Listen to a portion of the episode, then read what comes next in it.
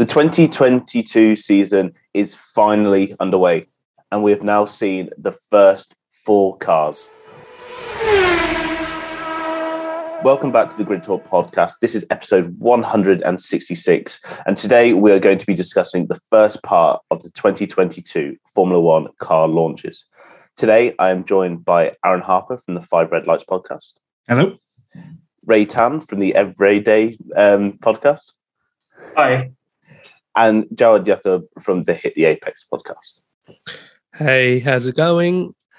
So the first four cars that we have seen so far have been from Haas, Red Bull. I can't really say that we actually saw a car from Red Bull, Aston Martin, and McLaren. So, Aaron, we'll start with Haas. While we haven't seen a physical car yet, we have seen the renders, we have seen the livery, and I think it's pretty clear that we have seen some indication from their renders what this car is going to look like.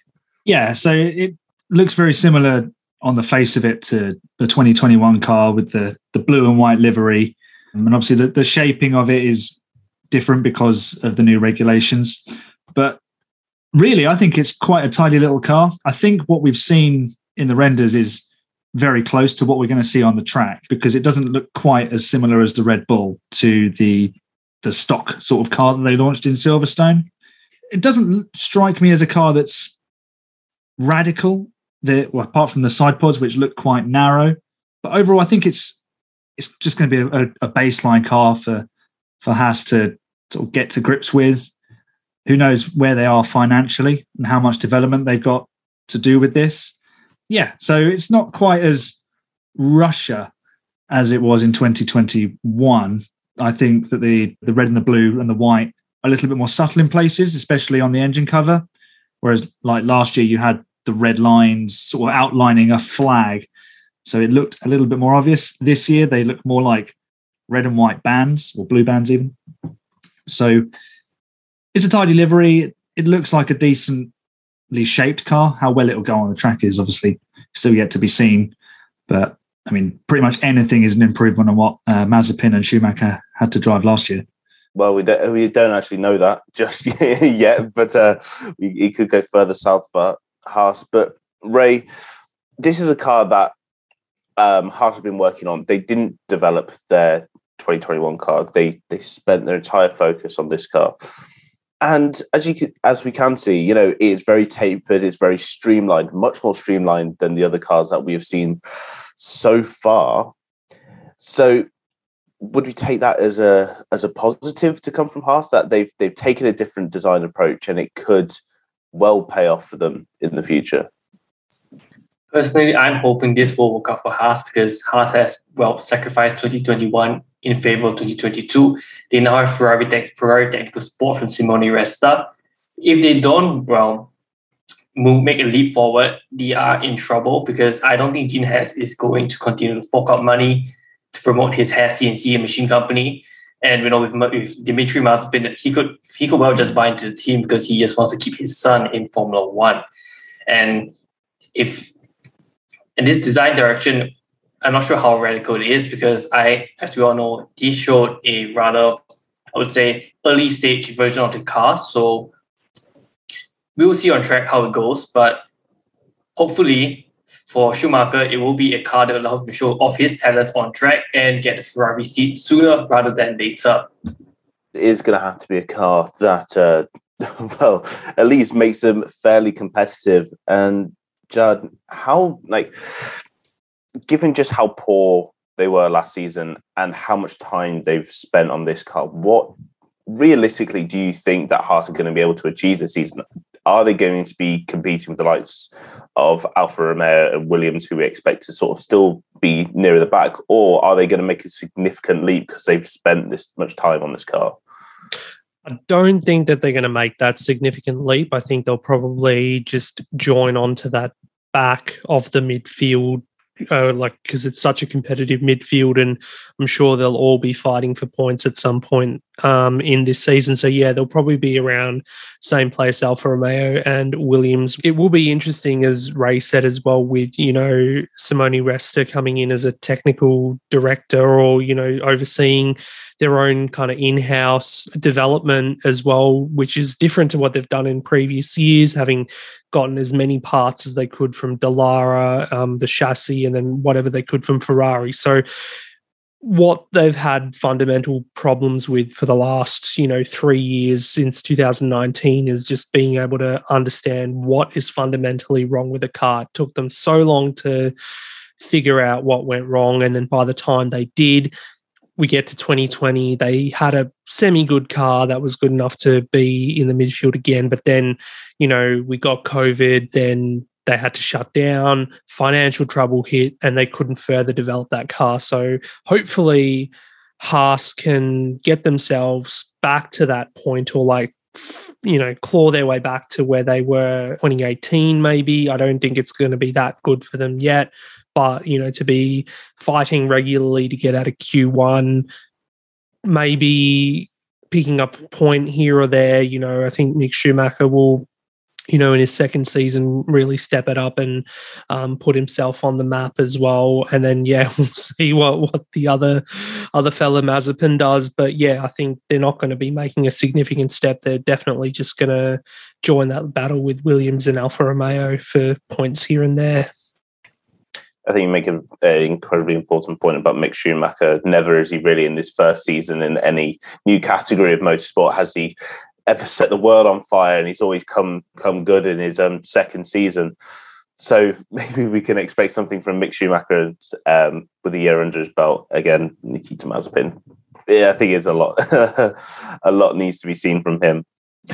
But from Haas, we now move on to the second car, uh, second team that revealed their car. But Ray, it was more their livery that they revealed because Red Bull, they basically just showed the model that we saw from from the FIA and Formula One and just stuck their own livery on it, did they? I think well, pretty much that was what it was because when I first saw the car, the first thing that came to my mind actually was why does the car look so familiar? And then you know, it's more day by day, more articles come out. Hey, it's actually the show car, and uh, Christian Horner just pretty much admitted that you know we just bought a show car and we slapped our livery on it. So I mean, I guess this is something we probably should have expected from Red Bull because it is Red Bull. They will not show their cards, you know, early to everyone.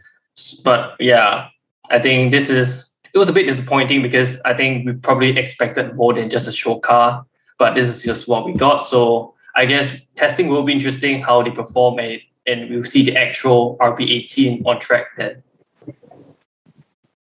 Yeah, we haven't seen any sort of shakedown footage that uh, Red Bull usually do either a day or so after their launch. So it's clear that they're keeping this under wraps until the um, the team test in Barcelona, which I believe by the time this comes out is next week. So, Jared, is this a sign from Red Bull that they're either keeping their uh, cards very close to their chest in that they don't want Mercedes lurking about, or is it that they've a lot of confidence in what they produce that they don't need to show it and they just want to uh, reveal it out on track? I think it's probably more the former, uh, keeping the cards close to the chest. Obviously, they spent a lot of time trying to develop their car last year for the t- championship battle, and there was always a question mark as to whether they might have compromised their development for this year's car. I don't think you know we're going to find out just yet, and you know it's just going to keep us curious as to what they roll out when they come to the um, preseason testing whether you know if the limited coverage there will be for Barcelona if we'll actually get um, you know any images and whatnot.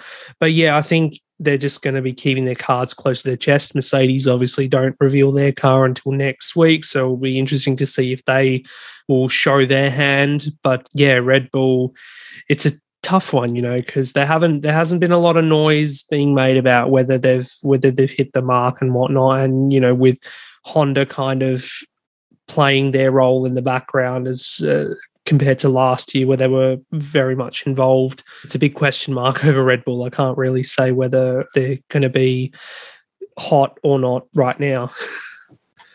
yeah, it's uh, it's the, ambigu- ambiguity that comes with uh, not actually releasing their car and Aaron, well, they've got a, they've got something to lose this year for the first time in a long time. You know, they do have uh, a driver in the car who is the reigning world champion. They missed out on the constructors championship last year, which is something that, if they have properly developed this car, it'll be something that they're going to want to fight for. So, going this cur- this cautious this early on must show that their intent is that they don't want to give Mercedes anything. Well, it's a case of the mind games starting already because Red Bull were saying, well, we don't want to show you everything that we've got until we see what you've got. So whether Mercedes then try and call their bluff and and show their, their full car on Friday, or if they just sort of hold back a little bit, remains to be seen. Um, but we're going to see what everybody's got come testing and then come the first race in Bahrain. So there'll be no hiding it then it, it could be a clever way to go about it, but then they're always saying that Adrian Newey is the best designer in in the business. So if he is the best designer, why not show what he's produced and show it off? Because you know sometimes in competitive sport you simply need to outmacho your your opponent, and Mercedes is a big brand. You're going to have to match them for for for macho and show what you've got it's a little bit disappointing, really, that they've just slapped their livery on the the show car because I think we were all very very keen to see exactly what Max would be uh, tasked will be given to defend his world championship.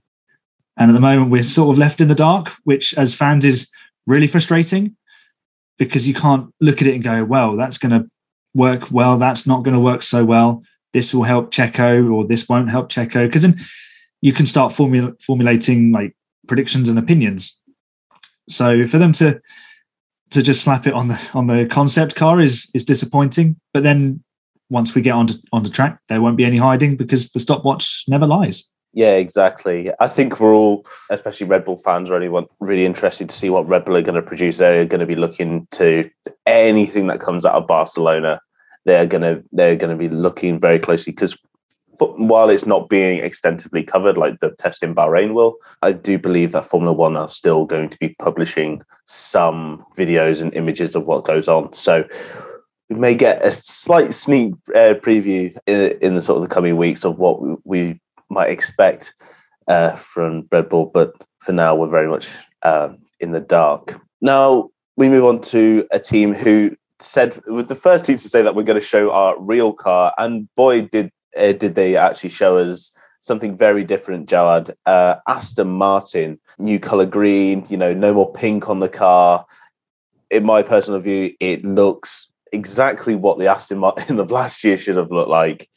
And they've gone with some very interesting design choices. They have. And the first thing that kind of strikes me when I look at the car is the side pods and the vents that are on them, and just how kind of bulky it looks from the rear. You know, we're so used to seeing the the Coke bottle end to the car leading to the exhaust and then to the rear wing and everything that we've seen for so many years now since the V6 hybrids came in. But yeah, Aston first car to go in the opposite direction with this new era.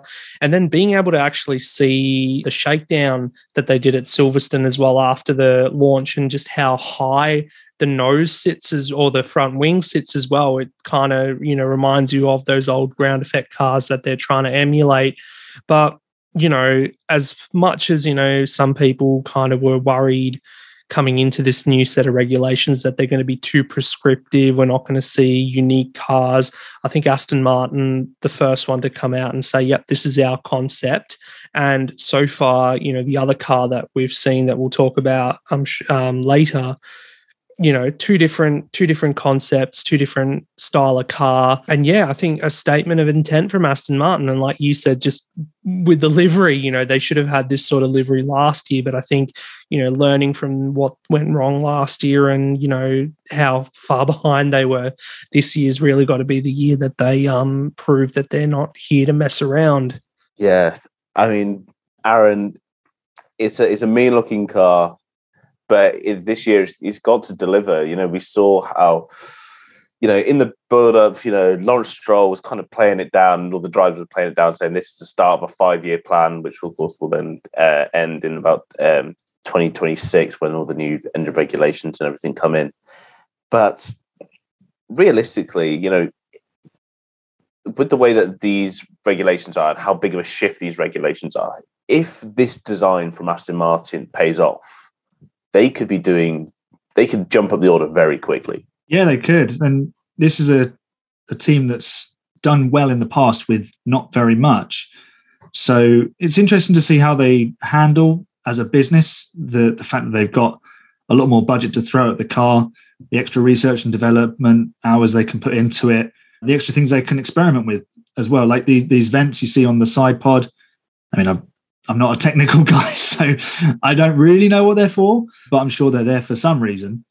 Um, but I, I, quite like the shape of the side pods where it seems to sort of tuck under uh, a little bit more than than some other cars that we've seen so far. And it is a big year for Aston Martin. They've got to get this this right.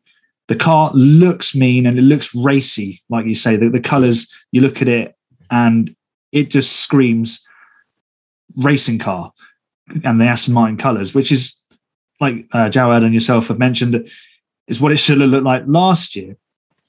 But don't be fooled into thinking that there is a five year plan. Of course, if this car delivers and is on pole position week in, week out, they're not going to want to mess around and wait five years to win the world championship. Um, they're going to want to win right now. And they've got a driver in Sebastian Vettel who will want to do that if the opportunity arises. And I'm pretty sure Lawrence Stroll would like to do that as well. So, how far this car jumps them up the order obviously remains to be seen. But I'm hopeful because it, it looks really good. But unfortunately, if it looks good, it doesn't always mean it is good. yeah, we, uh, we've definitely seen um, many different cars in the past have stunning liveries, but have then dropped to the back uh, of the grid. But Ray, you know, this is a bold state. You can say that is a bold statement from Aston Martin. This car, it's shown clear intent that they were not they were not willing to really hide anything. While there may be changes in Barcelona and Bahrain and the start of the season to come, they are very much putting their front foot forward and saying this is what we're going to be working with. And given that a lot of teams may not be doing that, I think it. I think you would agree that it it shows sort of very it shows intent from Aston Martin that they do want to be a team that is fighting at the front. Yeah, I think Aston Martin do want to fight front of the field. Last year was a bit of a disappointment for them, and like um, like we discussed earlier, if the car is winning, you know, on day one, there's no point. We're not going to wait five years. We're going to try to win today and in this season. And yeah, I think they have to drive with Sebastian Vettel. And I think Lawrence Stroll and Lance Stroll will also be hungry to try to snatch some victories and, you know, even potentially, you know, deliver on the promise that he showed, that, that uh, Lance showed in his junior career. So it could be interesting. It could go, they could do, they could go, you know, performing all the way in the front, or it could become a disappointment like we had last year. And hopefully, I hope for, because I, I want to see Vettel fighting at the front once again. I hope that you know, it will be a success for Aston Martin. If not, at least you know they will be somewhere near near the front. If, if they're not at the front, and it, I think it's a project that we should look, you know, with a lot of interest and see how it goes from here it's, it's going to be a big year for Aston Martin. They've, you know, Lawrence Stroll has put so much effort so much money into this project that he kind of now needs to start paying off for him. But they may have a tough, uh, tough battle with the team that we're going to talk about next, Aaron, uh, McLaren, who have come out with an incredibly bold livery. And as we was kind of talking earlier, Jawad mentioned a different concept to Aston Martin. They have they've not gone down the Red Bull approach of showing a show car. That it does look very much like a car that they would be putting out on track. But yeah, very bold colours, very different design to the Aston Martin. But it's another it's another car that looks mean and it looks like it could do the business. Yeah, it does. I mean, the word striking jumps to mind when I see this livery. There, there's a lot going on, um, and the orange and the blue is a bit of a, a nod to the Gulf livery from last year and years gone by. And incorporating the black is um, I think a nod towards the partnership with Arrow SP, and they've got their their four machines there: the Formula One, the IndyCar, the Extreme E and the Shadow car, all in very, very similar liveries, which is really good for the McLaren brand because it brings everything under sort of one branding umbrella. And like you mentioned, it is a different concept. Like I mentioned with the side pods on the Aston Martin, where they sort of tuck under and the airflow would probably go closer to the ground. It looks like the McLaren have kept the the higher side pod entry from a front view, which I'm just looking at at the moment. But then to do that, the the side pods are actually more square on the outside. They sort of run down towards the floor a bit more. Obviously, all the cars will look pretty similar because, like we've mentioned, that the rules are fairly prescriptive, but there is some element of variation within that. It's a mean looking car for sure. And you're going to notice it when it's on screen on the telly or if you're at the track. It obviously it's bright orange. You're going to notice it. So McLaren are, doing all the right things. They're they're ticking the boxes in terms of putting their their livery there for people to see, and it, people will want their their name on this car because it's a car that you can notice. It's not just going to blend in with everybody else. Like last year, the Aston Martin and its darker green looked really similar from a distance to the Mercedes, and you couldn't always tell them apart. You can always tell it's a McLaren because it's bright orange, and now the, the blue just highlights that a little bit more.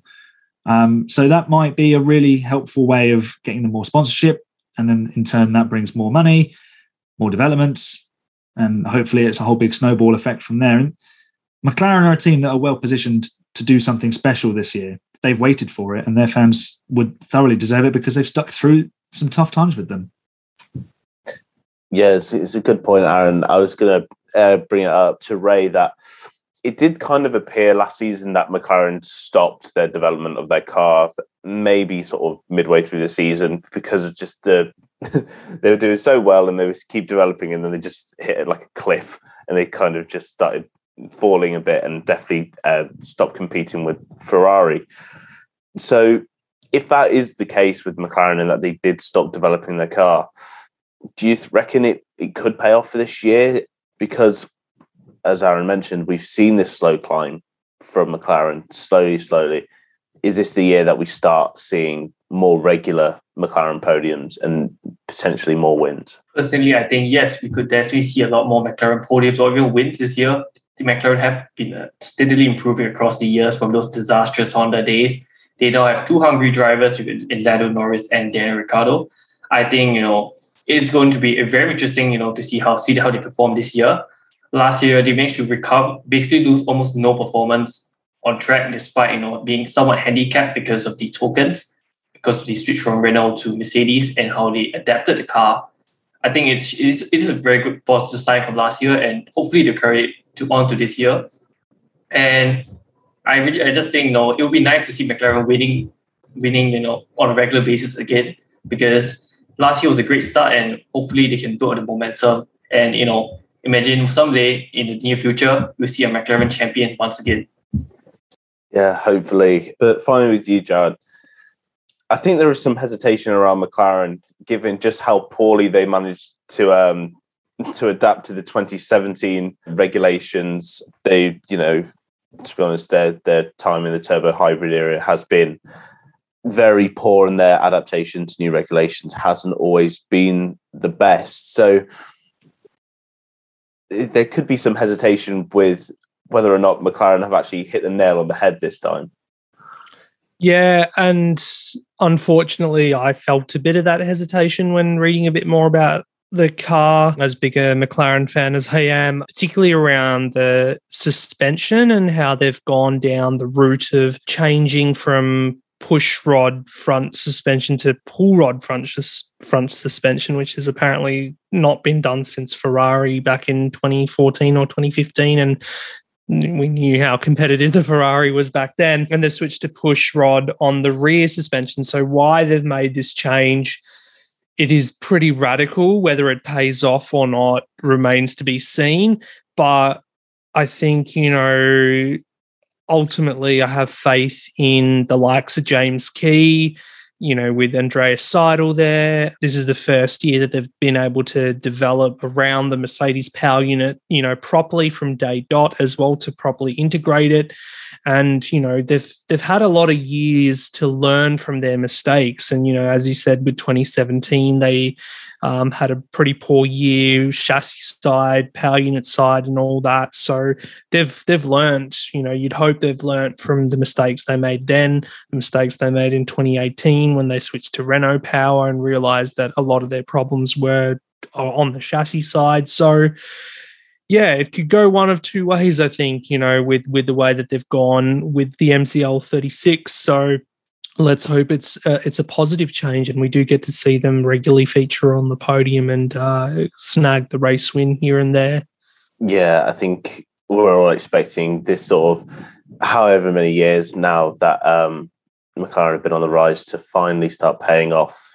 And I think it may be a testament to the team that uh, that Lando Norris has now signed a, a, new contract until 2026, I believe, or 2025. It's a big deal. I think it only rivals maybe Charles Leclerc in terms of um, the length of deal. So if Lando has faith in it, uh, I think I, I as a McLaren fan also should should maybe have faith in this car and this team. But uh, just go quickly round everyone out of out of the four cars that we have seen so far, which one has been your favourite? So start with you, Aaron. I like the Aston Martin. I like the colours of it. It looks really racy, but then the McLaren is really striking, like I said, and it really jumps out at you. Um, I think I think I'll have to go with the Aston. It just it just looks so iconic to to see those Aston Martin colours on a Formula One car at last.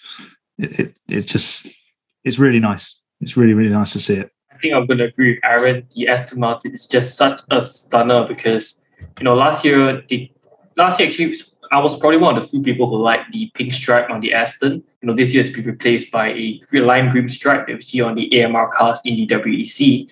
But you know I like it. It just looks so sexy. It's just like a league above everyone else. The McLaren looks great, like Aaron said, but no, it just can't compete with the Aston the Aston is just like so many leagues above. And Jared? I think it's quite unanimous. Then it's got to be the Aston. I'd love to say the McLaren as well, but yeah, no, the Aston does look the green. They've nailed it this year. The stripe as well, like Ray said, looks like the um sports cars, the AMR team there. So no, got to go the Aston. Well, I'm going to kind of go against the grain here, and I am going to say the McLaren because I mean, I while I do as you really love the the Aston Martin, and I feel like it does look so much better than it did last year. I think the McLaren, the way that they've they've done it, has been it's gone so different to how I expected the car to look this year, and it looks so nice, and it is reminiscent of that Gulf livery that we saw in Monaco last year, which is hands down one of my favourite all time liveries that I've ever seen. So yeah, for me, I'd go the McLaren. So next week we have, well, I say next week, over the sort of the next two weeks, we still have six more cars to launch. So starting on Monday, the 14th of February, we have AlphaTauri.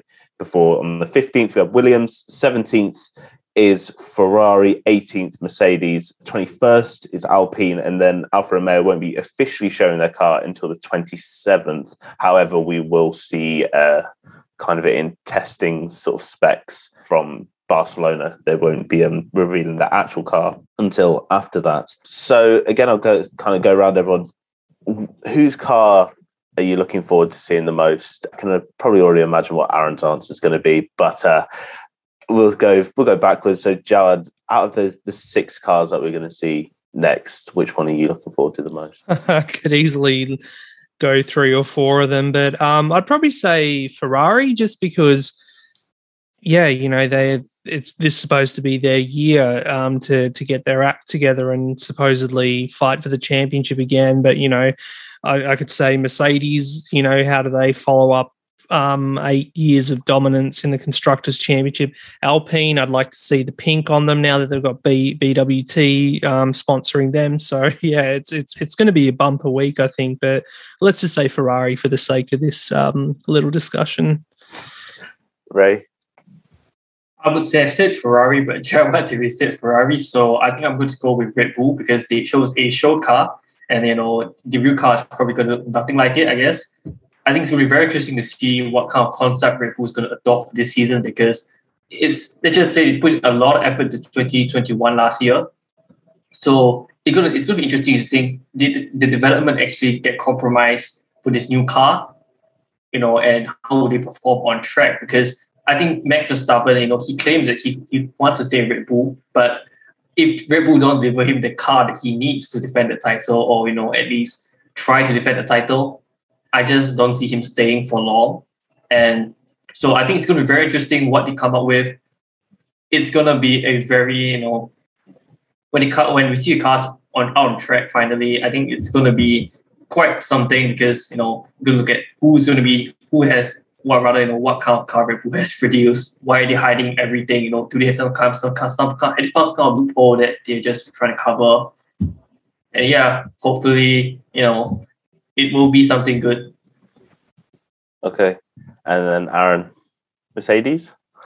Yeah, the Mercedes is up there because I'm quite intrigued to see what they do in terms of their, their color scheme because there's been talk of them going back to the silver to be the silver arrows. But I think the black is a really strong and important message, and even more so now that they've decided uh, at Formula One to not do the uh, equality gesture before the race, uh, which is a real shame. So maybe Mercedes can quickly give their car a lick of paint to make sure it sends the right message.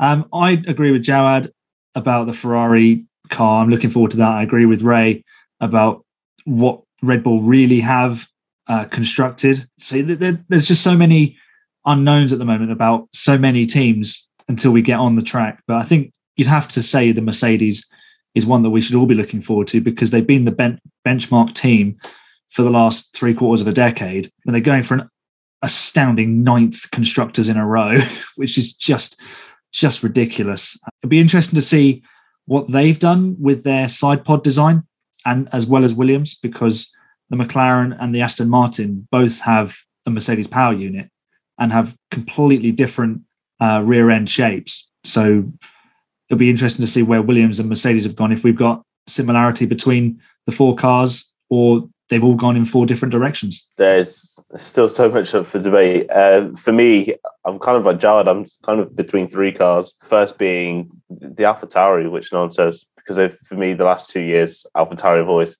had a very nice livery, and hopefully they can switch up a little bit. Um, maybe not mess with it too much.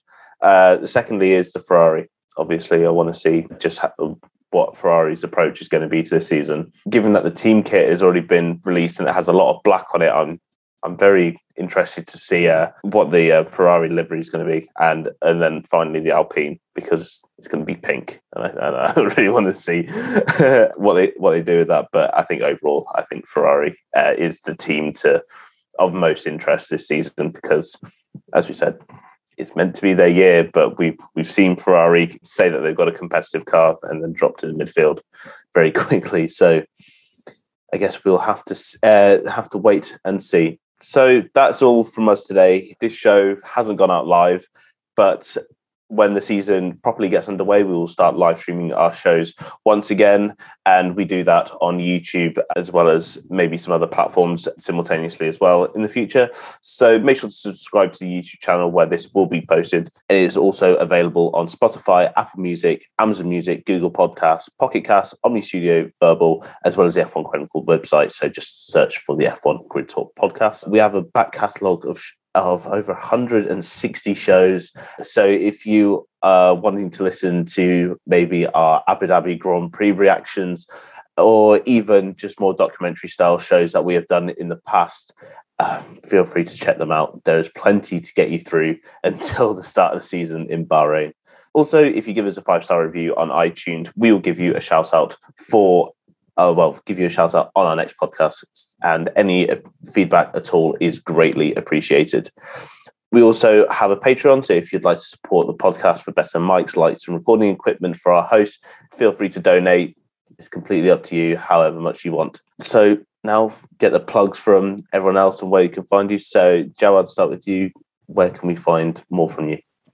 Yeah, so you can find the Apex podcast. I'm on Twitter, uh, at the Apex Media, and podcast itself can be found on most good podcast platforms such as Apple, Spotify, Google, and yeah, that's pretty much it. I haven't started anything for for this season yet, so probably wait another um, once we're into testing and everything to to get back up and going, and yeah, hopefully get a few people on this year, a few more guests, and yeah, looking forward to it. Okay, And Ray, where can we find more from you? You can find me well on Instagram at everready underscore motorsport and on Twitter everready underscore M sport because I couldn't well fit all the O in.